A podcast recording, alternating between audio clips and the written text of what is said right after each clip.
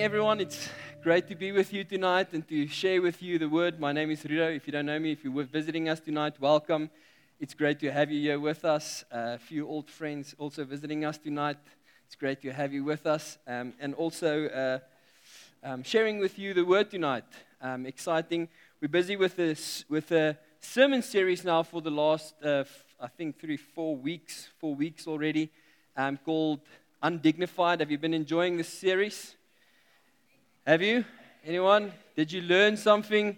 Um, and so, uh, the, the, series, if you're joining us maybe tonight for the first time, is about um, the life of David and how he worshiped God undignified when the ark came back uh, to Jerusalem and the way that he worshiped God, dancing before the ark, almost, you know, you would think that a king would have dignity, but he worshiped God undignified. And so we've been busy with this sermon series going through certain Hebrew words. Maybe you, you forget some of them, maybe you remember, but the first one that we spoke about was Barak. Barak, right? The one that you fall down, you change your posture. We spoke about Todah. Todah is the one where we worship God through being thankful. We spoke about Yada. Donnie spoke last week about Yada. Yada um, to, to, to be able to raise our hands in surrender and to worship God through, through surrendering to Him and raising our hands. And tonight, the, the word that I want to wanna, wanna teach you is Shabach. But you have to say sh, you have to put a sh to it. It's Shabach. Yeah, tell your friend, not shish kebab, Shabach. All right, now this word, this Hebrew word, shabach, means to triumph. It's really, it's really the, the worship where we, where we shout, where we clap hands, where we praise God, right? It's the, it's the praise part, it's almost the loud part, the first part of worship we all love. But that's almost where it stays. It's like, I'll do it there, nowhere else. And, um, and so Psalm 47, verse 1 says, Clap your hands, all peoples shout to God with loud songs of joys. And when I read this verse, I almost thought of, of Friday evening. Who remember Friday evening?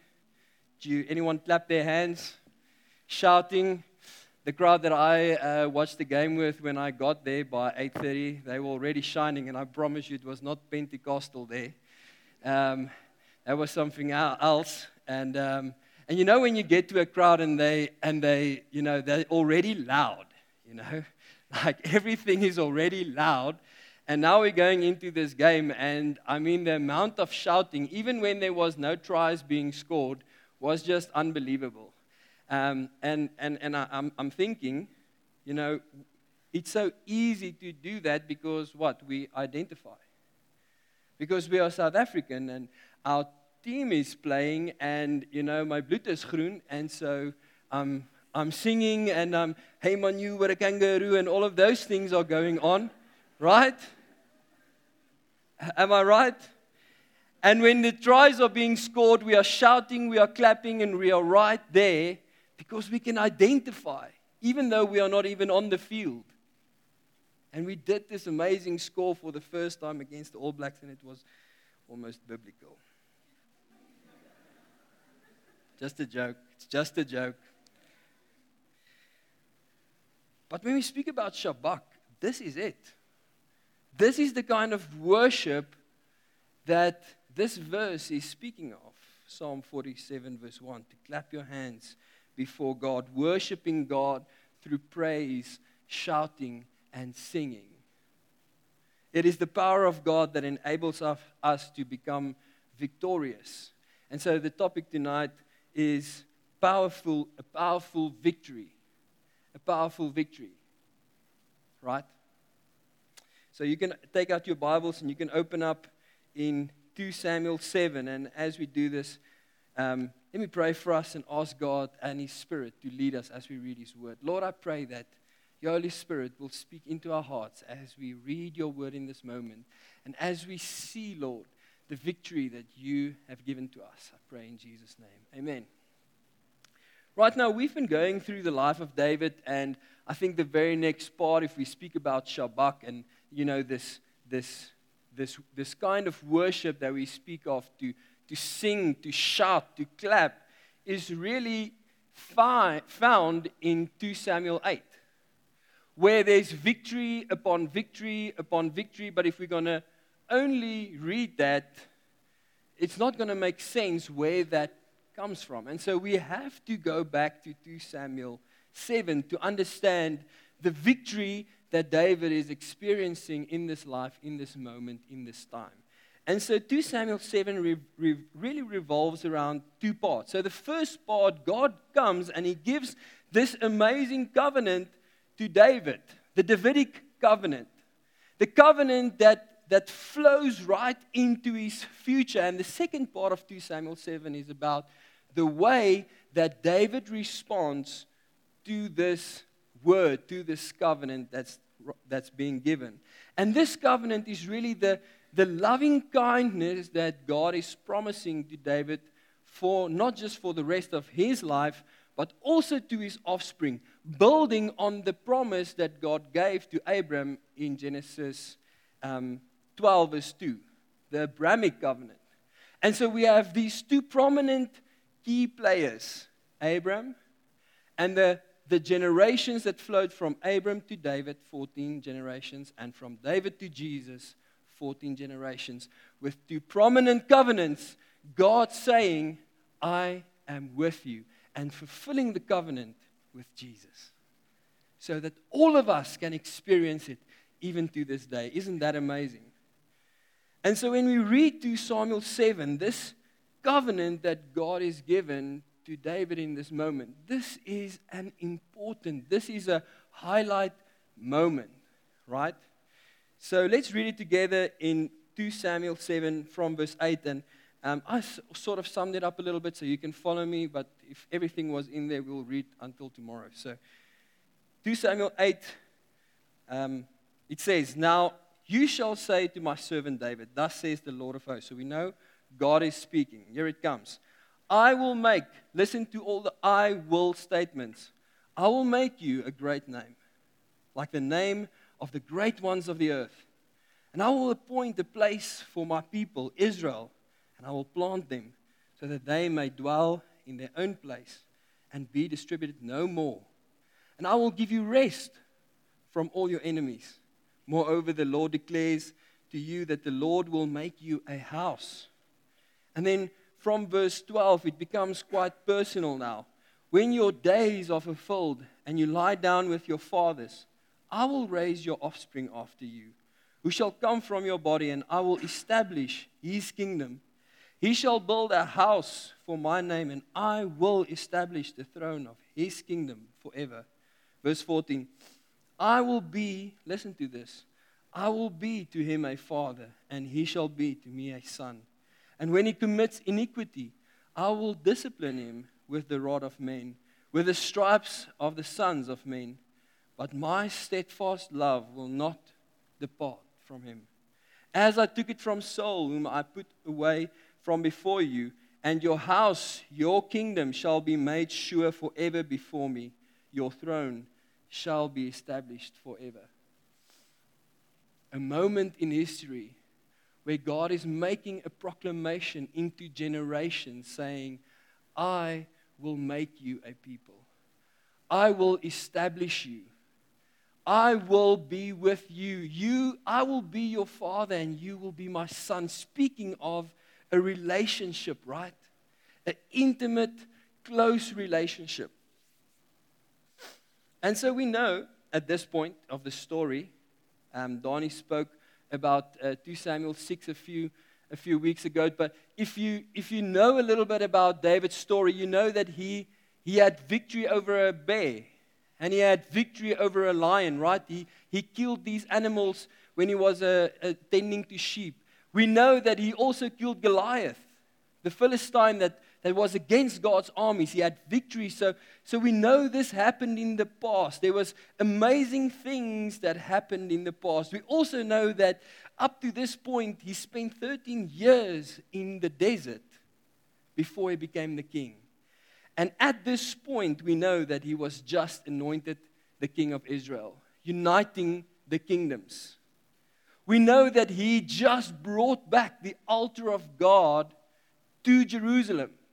We know, we know that there was favor on, on David's life. And as we continue reading David's story, we see amazing victories in battles. And so, to understand David's response in the second part of the story, we have to, I want to I wanna help you to by reminding you of a, of a, of a movie, an old movie, so just to help you understand David's response. So, an old Adam Sandler movie. Do you remember? Do you remember this? Who watched this movie? Did you? Okay, all right. Okay, so this is an old movie, and if you've never watched this movie, that's fine. Basically, what happens was Adam Sandler in his family got very frustrated you know, uh, because of all the, his family, this chaos, and there's too many remotes, and he just got frustrated. He went to the store and he asked for a universal remote. Wanted one remote for everything. And uh, the guy at the store took him behind somewhere and gave him a universal remote, like a, a remote for his life. And so when he got home and he started using this remote, he realized that this remote doesn't apply to the appliances it applies to his life. And so when he paused, like he paused the dog from barking. And when he would forward, he would forward past a fight with his wife. Or if you want to zoom out, you can zoom out and see things in perspective. And zoom into maybe something in the past and see what happened there and be reminded of what happened there. And then the fast forward button made him fast forward certain moments, realizing how important the present was. That's really what the movie is about. And this moment that we read in the second part of 2 Samuel 7 is almost like a click moment for David. He's zooming out, just receiving this amazing word from God, this I will do this for you. And David needs to respond. And the way that he responds is by just zooming out for a moment and praising God for everything that he did in the past, the present, and the future. Let's look at it. Right, it's amazing. So, keeping this in mind, we read 2 Samuel 7, verse 18. It says, Then King David went in and sat before the Lord, and he said, Who am I? So David says, Lord, who, who am I for you to just mention this amazing covenant? O Lord God, and what is my house that you brought me this far. Lord, you brought, it's you that brought me this far, and you make this covenant with me. It's almost like he's saying, Lord, I do not even know how to respond. The only way I know how to respond is by reflecting on what you've already done. And so when we when, when, we, when we look at David's response, it's really a Shabach moment. It's a praise moment of this great covenant that revolves around God's grace from the past, the present, and the future. And so the first part is God's past work.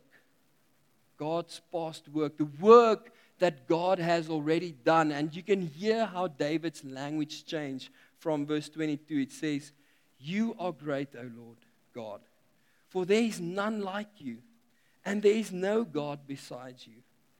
According to all that we have heard, you see, all that we have heard with our ears. And who is like your people, Israel, the one nation on earth whom God went to redeem, to be his people, making, um, making himself a name and doing for them great and awesome things by driving out before your people, whom you redeemed for yourself from Egypt, a nation and its gods. And you established for yourself, your people Israel, to be your people forever. And you, O Lord, became their God. David is reflecting on Israel and he's saying, Lord, this is what you did. We can only give praise to what you have done for us. You heard us. You heard our cry. Not heard us, but heard us. You saved us. You redeemed us. You established us as a nation. And the only reason why you can give this covenant to, to us is because of what you have done. And so David is just praising God, placing the emphasis on God. And you know, all of us can look at our lives and we can testify of what God did in the past, right? In 2015, just as an example, to give you an example, in 2015, my wife went down with an accident, and not knowing what, what God will do in the future, right? That moment is tough. She was two weeks in ICU. Eventually, they had to cut a, a, a, in her throat and put a pipe in her so that she can breathe properly. A tracheostomy, right? So that moment is tough, but there's a word that was spoken over a life that we can stand on. And so God came and He saved her.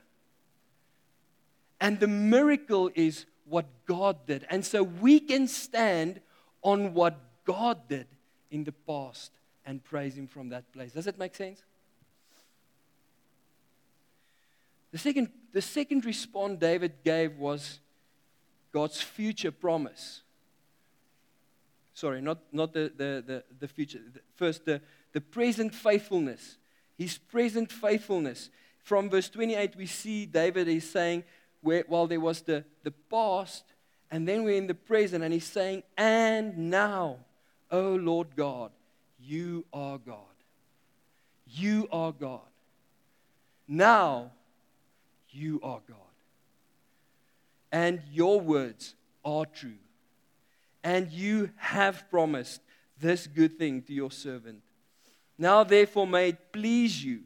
Now, therefore, may this, what we do, may it please you to bless the house of your servant so that it may continue forever before you. For you, O Lord God, have spoken. Therefore, bless us.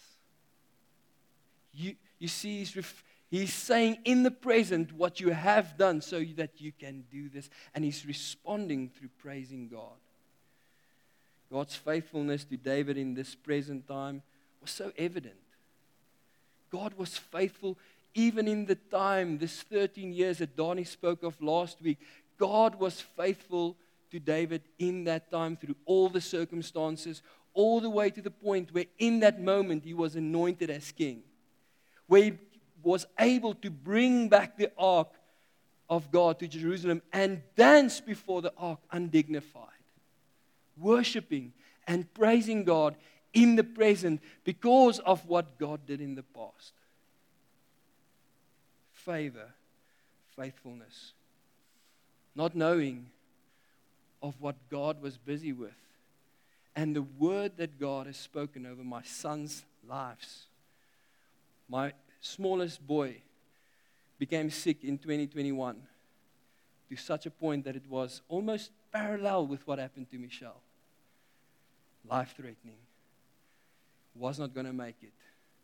ICU, hospitals, eventually a breathing pipe. Very much similar things. But because we know what God did in the past, we can stand on His word today. We can worship Him and praise Him today. And even though Samuel is not healed yet, even though that in this moment he is sick and he does have a pipe in his lungs, breathing through a pipe, having a medical condition, even though he has that, we can praise God through the storm because of what he has done. Amen?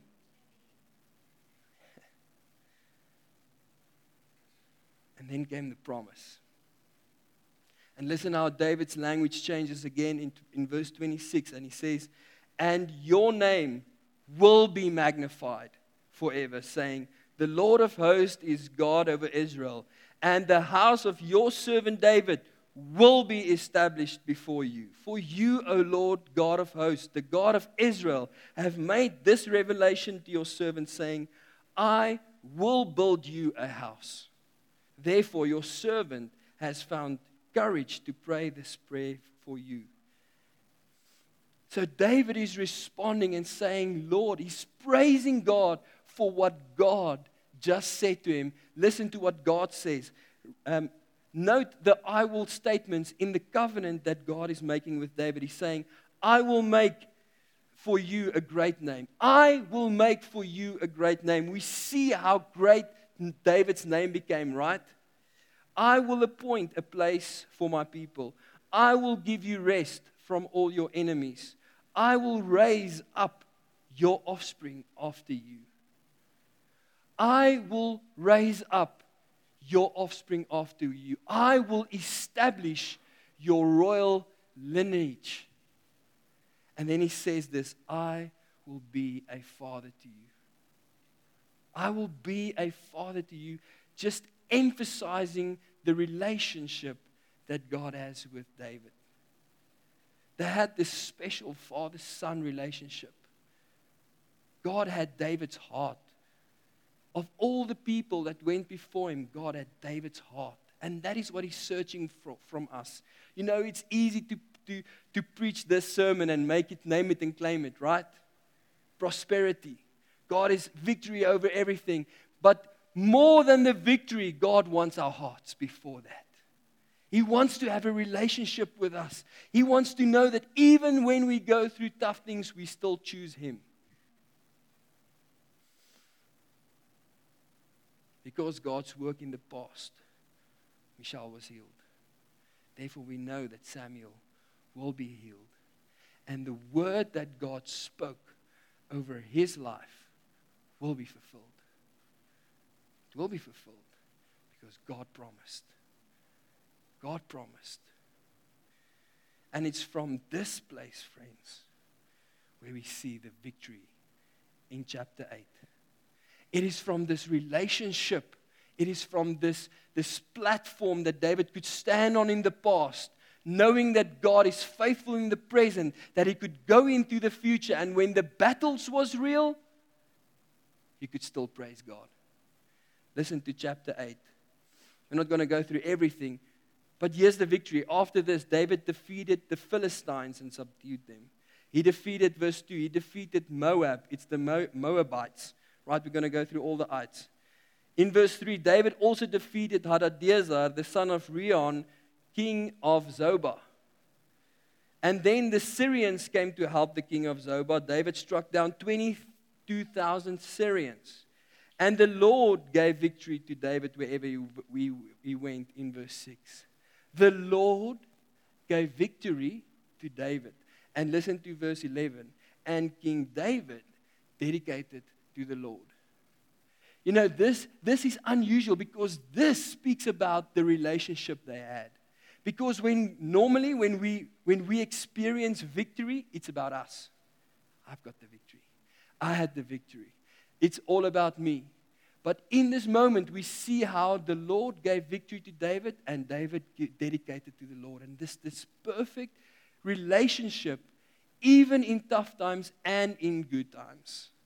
Verse 13 And David made a name for himself when he returned from striking down 18,000 Edomites in the valley of Salt. And the Lord gave victory to David wherever he went. There's even more in chapter 10. You can go and read this. But the mighty example of David's strength in battle lies in the victory that he got from God. Lies in the fact that the more victory there was and the more the victory was with David, the more he dedicated to God, the more he praised God, the more he stood on the platform of what God did in the past, so that he can praise God in the present, knowing that he will even do more in the future. It's timeless, friends. And so in this time, we read how, how this psalm, Psalm 89, was written. Especially in this time, this covenant was given to David, and they praised from verse 3, we read, You have said, I have made a covenant with my chosen one. I have sworn to David, my servant, I will establish your offspring forever and build your throne of all generations. You see, God is promising. And we see in verse 5 Let the heavens praise your wonder. O Lord, your faithfulness in the assembly of the holy ones. Through a thousand generations, and of what God did, we can still keep praising God. How does this message apply to you and me today? How does it apply to us?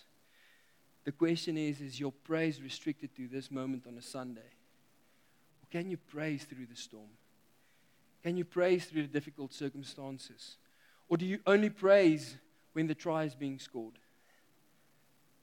You only praise when it's going well.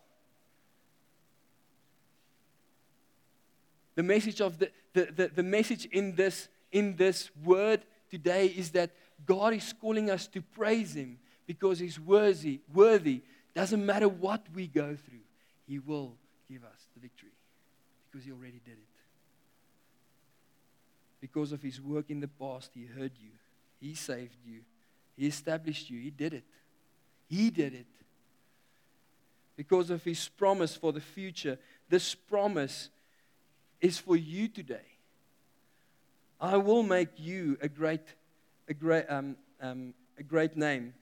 I will appoint a place for you. I will give you rest from all your enemies, finances, relationships, all the things that, that's maybe difficult in your life. I will give you rest. I will raise up your offspring after you. I will make your name great, and I will be a father to you. I will be a father to you. Do you hear these words tonight? I will be a father to you. This relationship is for you and for me today. And even if in this present time, in this moment, you are facing a few things, you are facing battles, God is calling you to praise Him. God is calling you to praise Him. Because know this that God's favor, His love, and His kindness, it is for you today and it enables you to sing. It enables you to shout. It enables you to clap. And as you shout and you sing and you clap, you clap your way out of that thing, right? You sing your way out of it. You shout your way through it. Do you remember when, when God sent the, the, the Israelites to Canaan and they had to walk around for a few days around, uh, around Jerusalem or around the walls? And they, they were like, this is crazy. And on the third day, they had to do what? Shout. And when they shouted, what happened? The walls came crashing down. The walls came crashing down. And in our difficulty, friends, we can praise God. We can praise Him through, through the difficult things in our lives. I want to ask the band to come up as we're going to sing and praise God tonight. I want to ask you to stand. I want to end off with this last scripture in Luke 1, verse, as they prepare. I want to end off with this last scripture in Luke 1, verse 30, 31 to 33. It says, And behold, be, behold, you will conceive in your womb and bear son. So God is, an angel is speaking to Mary, and he's saying, And you shall call his name Jesus. You shall call his name Jesus he will be great and will be called the Son of the Most High, and the Lord God will give to him the throne of his father David. And he will reign over the house of Jacob forever, and of his kingdom there will be no end, friends.